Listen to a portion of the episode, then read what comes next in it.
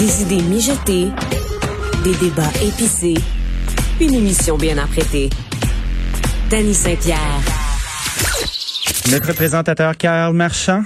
Danny. Saint-Pierre, as-tu déjà attrapé un euh, billet de stationnement? J'imagine que oui. À quelques reprises, fie-toi sur moi. Ben écoute, ça pourrait être pire euh, parce que tu as fait ça avec une auto, mais en Saskatchewan. Oui. Il y a un individu qui s'est fait pogner, il y a eu une contravention parce qu'il a stationné son hélicoptère au mauvais endroit. Oh, tu parles d'un beau baller, toi, comme on dit en français. C'est à- ça s'est passé à Teesdale, à 215 km à l'est de Saskatoon. On salue Jacques Teasdale. Eh oui, euh, qui nous a quittés beaucoup trop tôt. Et bref, l'homme a stationné son hélicoptère à un endroit non permis parce qu'il voulait aller s'acheter un gâteau à la crème glacée. Ah, tu sais, t'as une petite chaleur, là, t'es haut, t'es dans les airs, puis Ouais. tu te dis, ah, il y a un DK qui est là. le, le DQ, ouais, le Dairy Queen. Mais bref, donc, Là, je, vais, je vais aller me chercher un peanut buster. Ouais. je reviens tout de suite. ou un, un mec fleuri, là, ou euh, quelque chose au McDonald's. Mais bref, donc, c'est ça, tu sais, on- rit, mais on peut pas stationner son hélicoptère à l'endroit où on veut dans la vie. C'est, c'est régi par les autorités du transport aérien. Donc, l'homme de 34 ans a eu une contravention pour ne pas avoir euh, Mais, mais les flics étaient là, puis ils l'attendaient, c'est Ben, quoi? il s'est fait, ben, il s'est fait pogner par la GRC, mais c'est juste, tu sais, quand tu te poses en hélicoptère dans une petite localité, un endroit, euh, tu sais, il était, il était dans un petit village, là. Euh, il était pas dans un champ, là. Fait que, tu sais, Ah, je comprends. puis, je- on jase, là, je connais pas le nombre d'habitants à Teesdale, pas loin de Saskatoon, mais j'imagine que quand il y a un hélicoptère qui se pose à côté du Dairy Queen, tout le village le sait, puis peut-être que la GRC est pas trop euh, occupée là-bas, mais bref. Peut-être que la GRC mangeait aussi un peanut Ben, buster. peut-être, c'est ça. C'est arrivé. Cas, on pense à eux. Mais on pense à et- eux. donc une contravention et ça ne s'arrêtera pas là pour l'homme parce qu'il va aussi euh, comparaître le mois prochain pour conduite dangereuse. Pardon? Oui, ben oui, c'est parce que tu peux pas te promener en milieu urbain comme ça euh, avec ton hélicoptère. hein. C'est on sérieux. prend des notes hein, pour tous les amateurs d'aviation ici. Là. Rappelle qu'il y a des services de navette entre Lévis et Québec en hélicoptère là, en, en raison de, de- des travaux d'asphaltage sur le pont Pierre-Laporte. Ça, c'est conforme. Puis euh, vous avez le droit, mais posez-vous pas n'importe où. Puis on lance le message à Normand Brathwaite, euh, pilote d'hélicoptère notoire. euh, Oui. donc euh, Et ça. amateur de glace, Oui, donc euh, n'allez pas euh, n'allez pas vous poser n'importe où, mais je pense qu'il est, correct là-dessus. connaît son chemin. Ouais. Changement de sujet, une histoire assez triste, Danny. Tu sais, voir des enfants malades, c'est, c'est ça crève le cœur Oui. et de voir des parents qui se démènent pour leur donner la meilleure vie possible.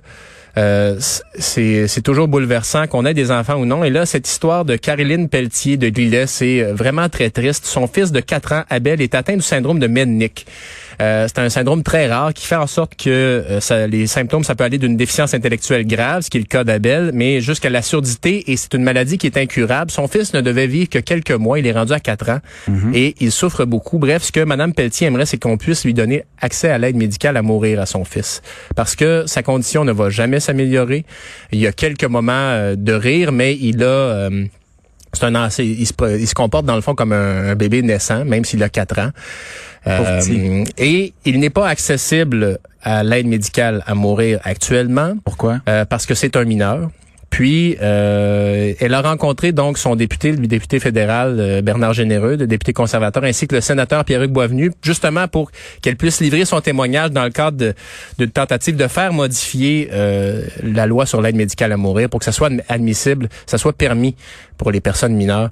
Puis tu dis, OK, le courage de cette femme-là, accepter que cet enfant-là, accepter que cet enfant-là souffre, accepter que pour lui c'est peut-être ça le meilleur chemin. Mais là pour l'instant malheureusement c'est puis il- l'autre chose aussi c'est qu'on se dit là euh, oui mais là l'aide médicale à mourir ben son fils a déjà frôlé la mort à plusieurs reprises dans le cadre depuis qu'il est en vie là. Euh, donc tu sais il est pas protégé d'un autre euh, d'un autre épisode comme ça. Alors euh, ben tout le C'est des courage. cas comme ça qui font soulever les questions. Hein. C'est des cas d'espèce. Puis après ça, on est capable d'avoir le recul pour euh, prendre des décisions qui s'imposent. Euh, je pense qu'il y a beaucoup de compassion qui est en jeu. Hum. Puis Ça va être comment, nécessaire. euh, sais, comment tu, tu en arrives à prendre cette décision-là aussi? euh, tu sais, bon, on en parle de tes enfants aussi, tu sais, Oui. bien dû gérer des otites puis des, des, des petits bobos, mais, T'es très chanceux. mais tu sais, ça fait aussi, ça remet les choses en perspective. Hein. Tu te dis, OK, euh, ma vie est très simple.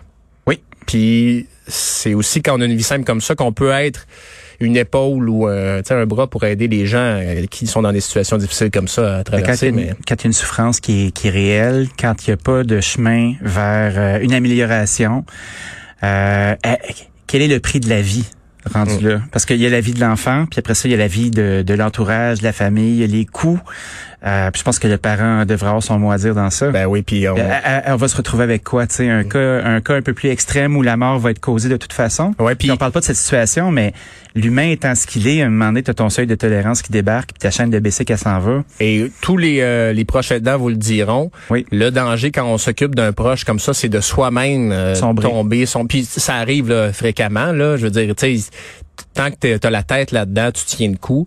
Après coup, évidemment, là, les nerfs peuvent te lâcher quand, quand tu as cessé cette, cette tâche herculéenne. Là. Mais bref, euh, on, on- tout notre, euh, notre empathie envers Mme Pelletier, Caroline Pelletier. Puis Oui. si vous pouvez lui donner un coup de main, c'est une résidente de Lillet. Hein, donc, euh, c'est sûr qu'elle doit apprécier tous les coups de main qui, qui viennent. là. Merci, Carl Marchand.